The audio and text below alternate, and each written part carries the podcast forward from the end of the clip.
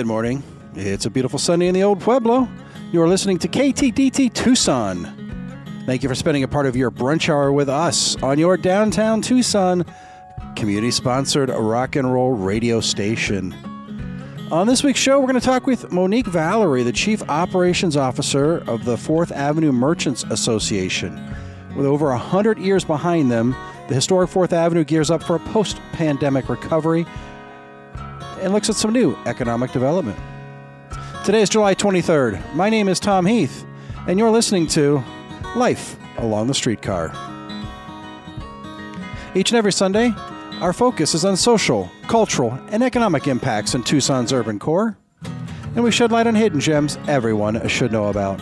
From A Mountain to U Arizona, and all stops in between. You get the inside track right here on 99.1 FM Streaming on downtownradio.org. Also available on your iPhone or Android by going to your respective app store and downloading Downtown Radio Tucson. And you can take us wherever you go.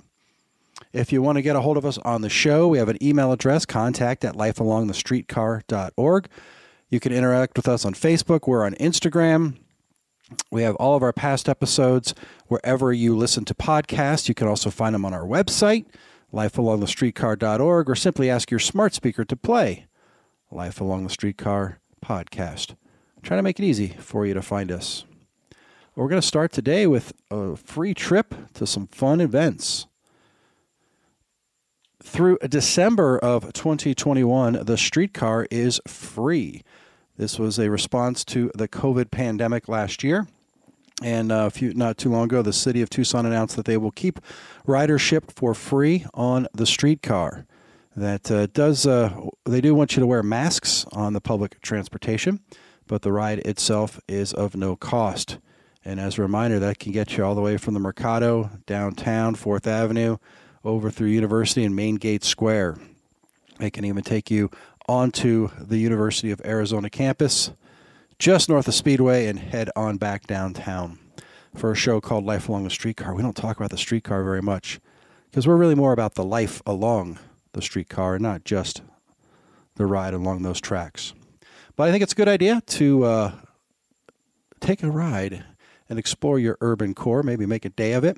And as we get into the fall, check out those calendars. Last week we talked about Friday Night Jazz over in Main Gate. There's concerts happening now in uh, several places in the Tucson core and the big arenas like the Rialto and Fox Theater are gearing up for some late summer uh, concerts and events. I think you're going to start seeing activity in those buildings uh, in just a few weeks, and some big names coming back to Tucson in September and October. So, hitch a ride on the streetcar, grab a little food, do a little shopping, see some shows, and almost pretend like life is a little bit normal.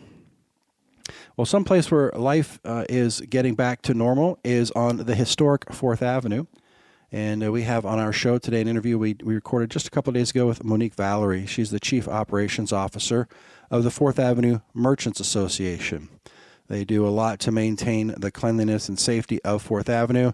They're also the organization behind the fabulous spring and winter street fairs.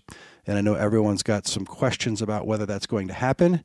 And uh, we put that question to Monique, and you're going to hear her answer in just a few minutes as we uh, dig into the last hundred years of Fourth Avenue and what we can expect here in the near future.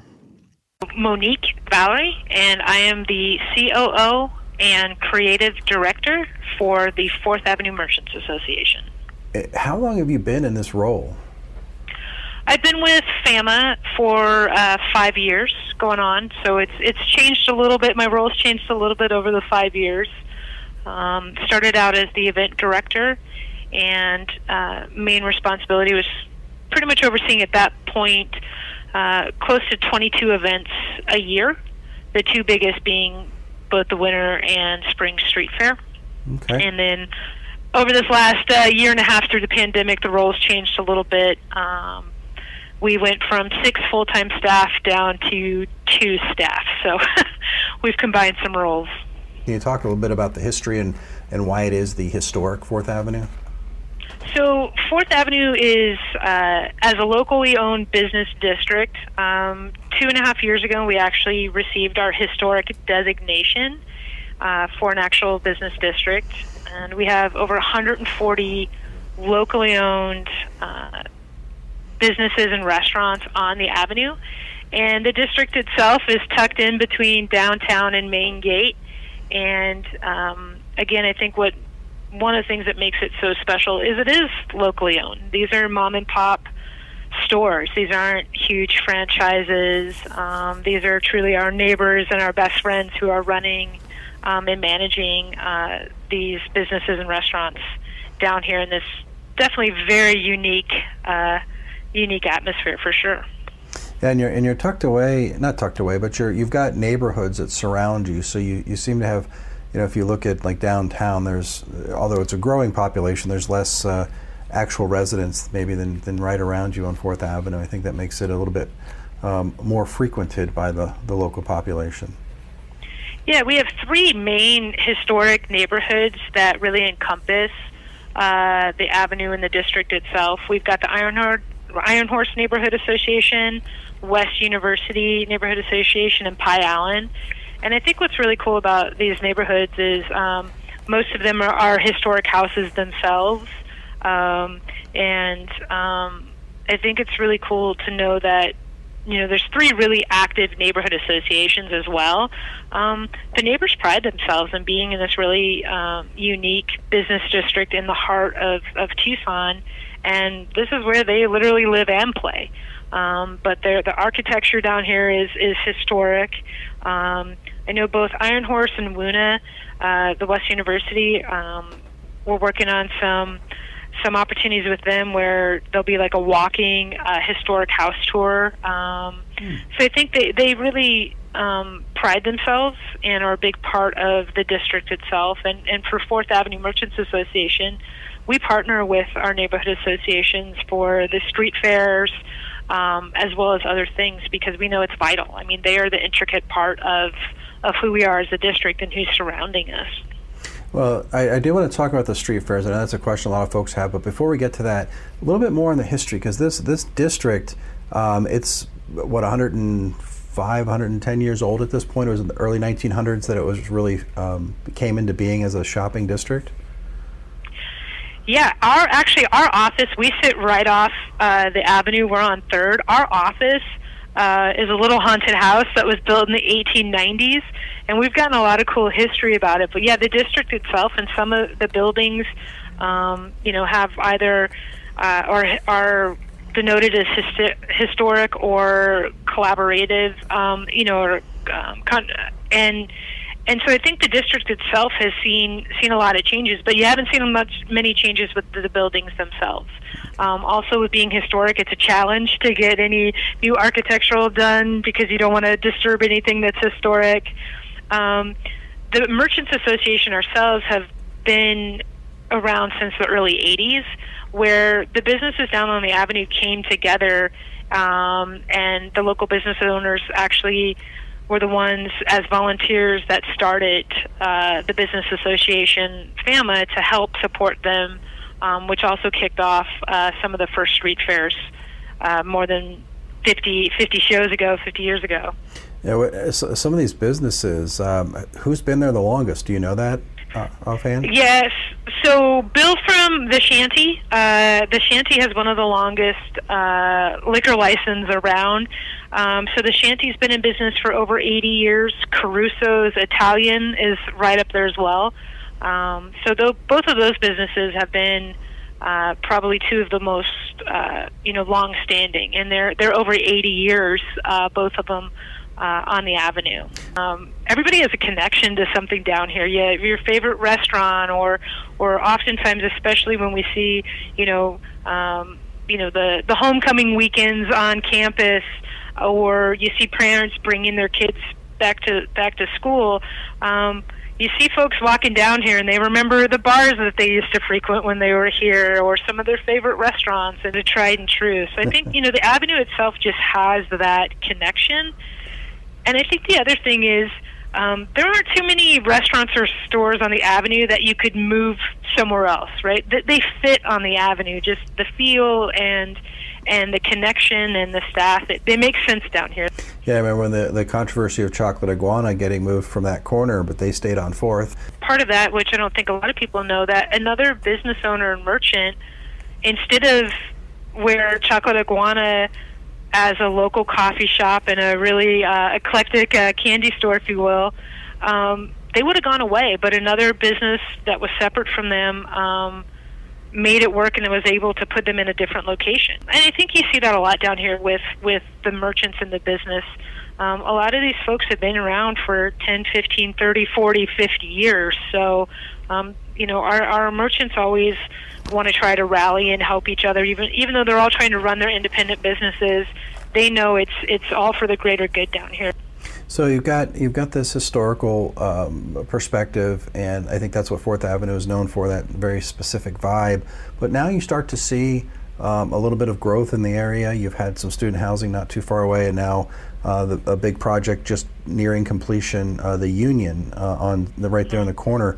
Um, how is that fitting in, or, or, what are your thoughts on that? Is that a um, I know they've worked with Historic uh, Coalition on uh, on some nice improvements. But what are your general thoughts about that, if if you can share?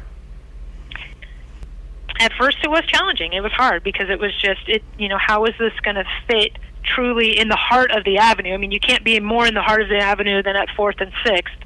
And all of a sudden, you have this huge building going up. But but again, I give um, I give a lot of credit to both the building company and the, the property managers that they've really tried to honor and and took into account um, you know the avenue stakeholders and and even with some of the design concepts and and some of those other things. So um, you know and, uh, it's here and it's a beautiful building. So hopefully uh, folks who uh, decide to live in it will be good um, good residents of the avenue. You know we, we haven't had a chance to speak with uh, the development team there yet but I would imagine the fact that they came into um, a helpful and, and environment and an organized environment so that they weren't having multiple conversations with a variety of groups that, that the neighbors, the merchants, the business owners sort of came together through the another entity, not the not the merchants association, but the historical um, group to to provide consolidated input. I would imagine from a developer standpoint that made it a lot easier for them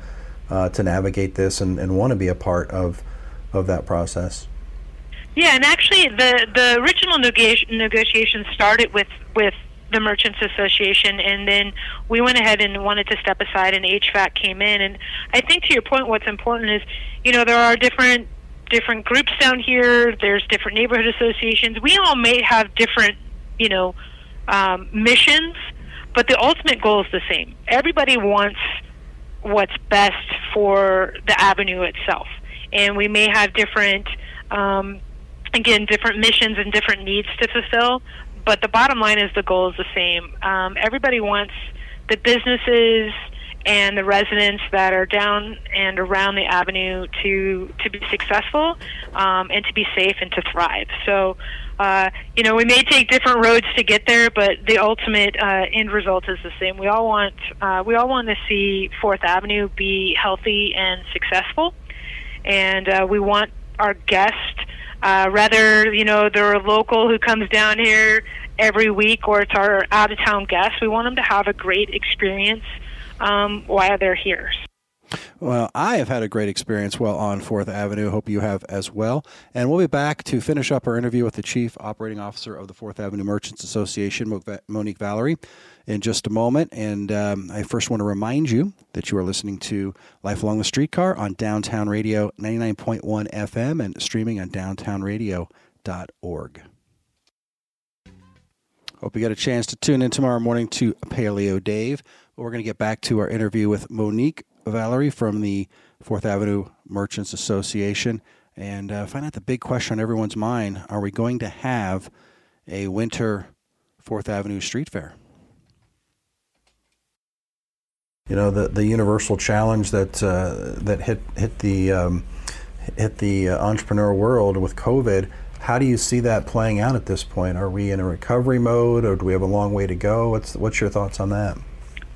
Yeah, I mean it. It it's it was rough. Um, it was rough for everyone, and and I think um, you know I think we've started over this past year and a half. We saw a lot of our businesses. Um, do what they've always done, which is adapt. Um, nobody likes change, but when we were forced into such a dramatic change, um, we saw our businesses figure out how to do that. Um, we have a handful of businesses that were really, really already social media and tech savvy. Um, and so they had a little bit of a head start on adapting and, and adjusting their business model, especially early on.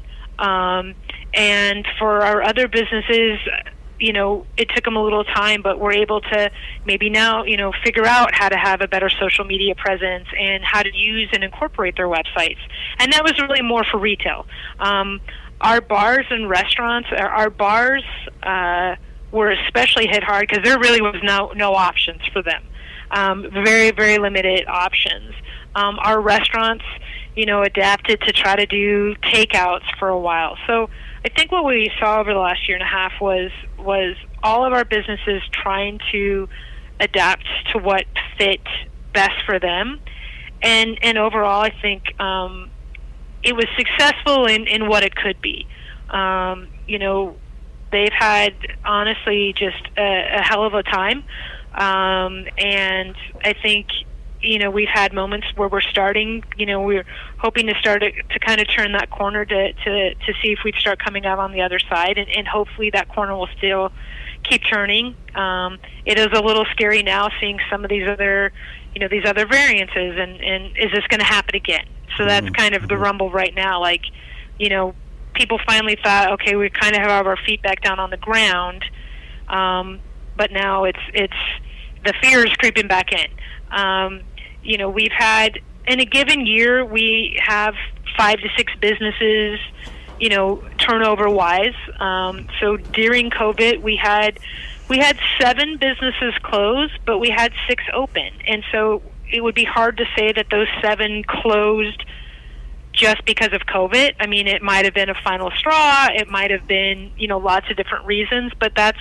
that's kind of normal. Can be normal turnover for us.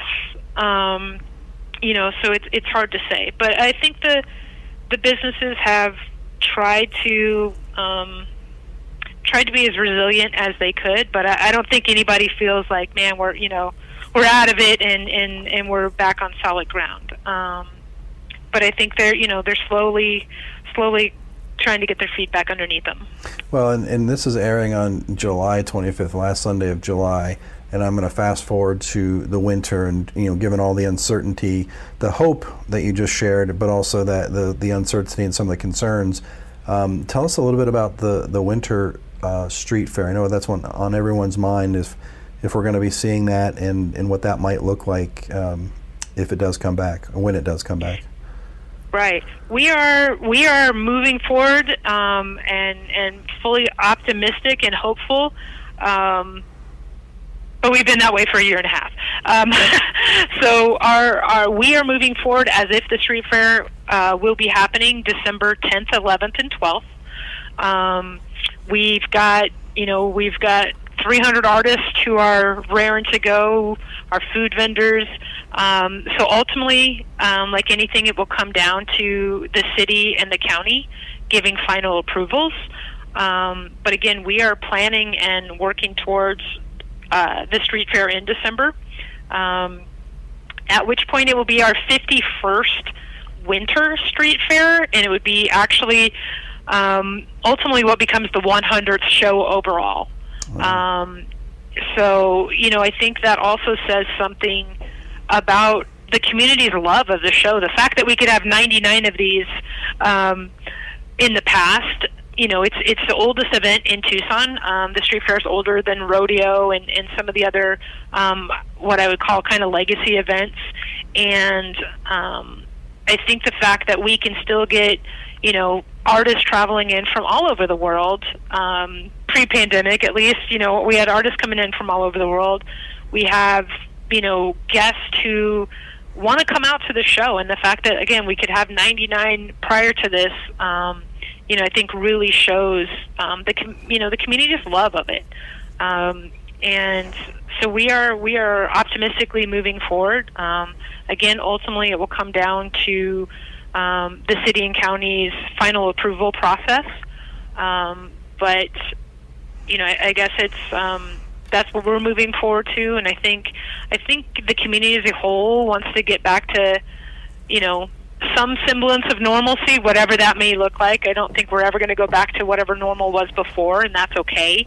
But I think people want to get back to, to doing things and, and seeing old friends. And, you know, we have people who, um, you know, we have artists who've done this show. We have a family. Um, we have a family that's a multi generational family, and, you know, he, the Glessiers, Brian's now in his uh, 50s and he used to do this show with his dad, and now he's bringing his kid. Um, you know, and these are vendors who've been in the show for, you know, we've got vendors who've been in, um, you know, 30, 40 shows. Um, and so I think people are excited to have it back. We're excited to have it back, and we need it. To be quite honest, the the avenue needs it. It's it is um, for the Merchants Association. Um, 99% of our revenue comes from street fairs. so it's been a hard it's been a hard year and a half for us as well. And and and ultimately the services some of the services we're able to provide our businesses have been dramatically impacted by us not being able to to have the street fairs.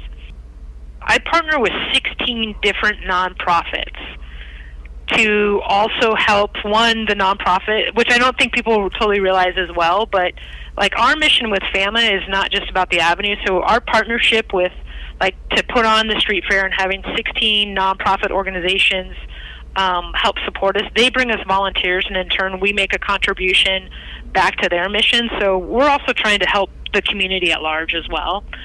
Well, here's to all of those good thoughts and the planning that's happening uh, at many levels to keep it active and, and to keep it, it keep it safe.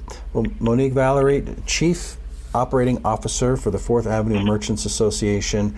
Uh, I appreciate all that you've been doing over the last five years and especially the last year and a half to keep that district in a, a very um, uh, positive, forward moving direction. And uh, I look forward to uh, catching up and uh, talking to you about the uh, street fair as we get closer to December. Great, we appreciate it. And again, we're ready to, to welcome our community back down to our beloved avenue back down to the beloved Fourth Avenue. Lots going on, and uh, I think just as with the rest of the Urban Core, very bright future, and excited to hear of uh, Monique's enthusiasm as she shepherds that organization into the next iteration of the Fourth Avenue experience. Well, my name is Tom Heath, and you are listening to Life Along the Streetcar on Downtown Radio, 99.1 FM, and streaming on downtownradio.org. I got my swag on. I got my uh, downtown radio coffee mug and uh, some other cool things from the website there. And while you're on the website, don't forget to check out our fabulous lineup of DJs. Um, I'm sure you've known since uh, the end of June, the studio has been open again, and with uh, many safety precautions in place, the volunteer DJs are flooding back to the studios and some of those shows that we uh, had to put on hiatus during the COVID pandemic because uh, some, for many reasons, were not able to broadcast remotely. We uh, excited to have them back. Some faces and names that uh, just haven't seen in a while. So check out that lineup on downtownradio.org. And for those of you that were expecting a little different show today, we had uh, last week indicated that we were going to have members of uh, the Shish Show, which is a, a group of individuals that support d- downtown and the urban core through um, a scooter voyages where they spend a little money and have a little fun. Uh, something came up with that interview and we weren't able to schedule it, but we uh, we will get them back on the books because it's a it's an interesting story and folks uh, finding very fun ways to support our urban core. And speaking of topics, what do you want to hear? What do you want to know? What's going on out there? What are we missing? We need your input. Hit us up on our Facebook page. Share something that you like on our page. Maybe share something we're doing to someone else uh, hit us up on our email address, contact at lifealongthestreetcar.org. It doesn't really matter how you get a hold of us, just continue to tell us the stories that you want us to share, and uh, we would be glad to do so. And if you're doing something great in our community, again, tag us in your posts, and we'll make sure that we share that information out there with you as well. We're going to leave you with a little music today from a gentleman named John J. Coinman. I think he's actually out of New Mexico, but I heard this song. I thought, man, this is a perfect wrap up for today's show. It's not quite Fourth Avenue, but it's a it's going to be a song about the buffet and Empire Market down there on 9th, uh, 9th, uh, 9th Street.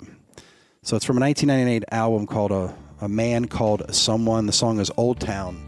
Have a great week and tune in next Sunday for more Life Along the Streetcar.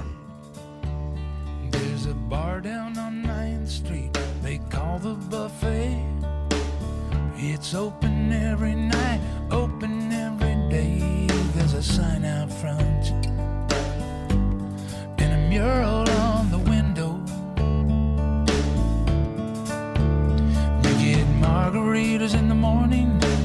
dogs and beer at night. There's a pool table in the corner neath the fake Tiffany light.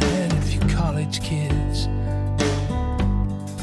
know where it is. Down in the neighborhood where nobody goes.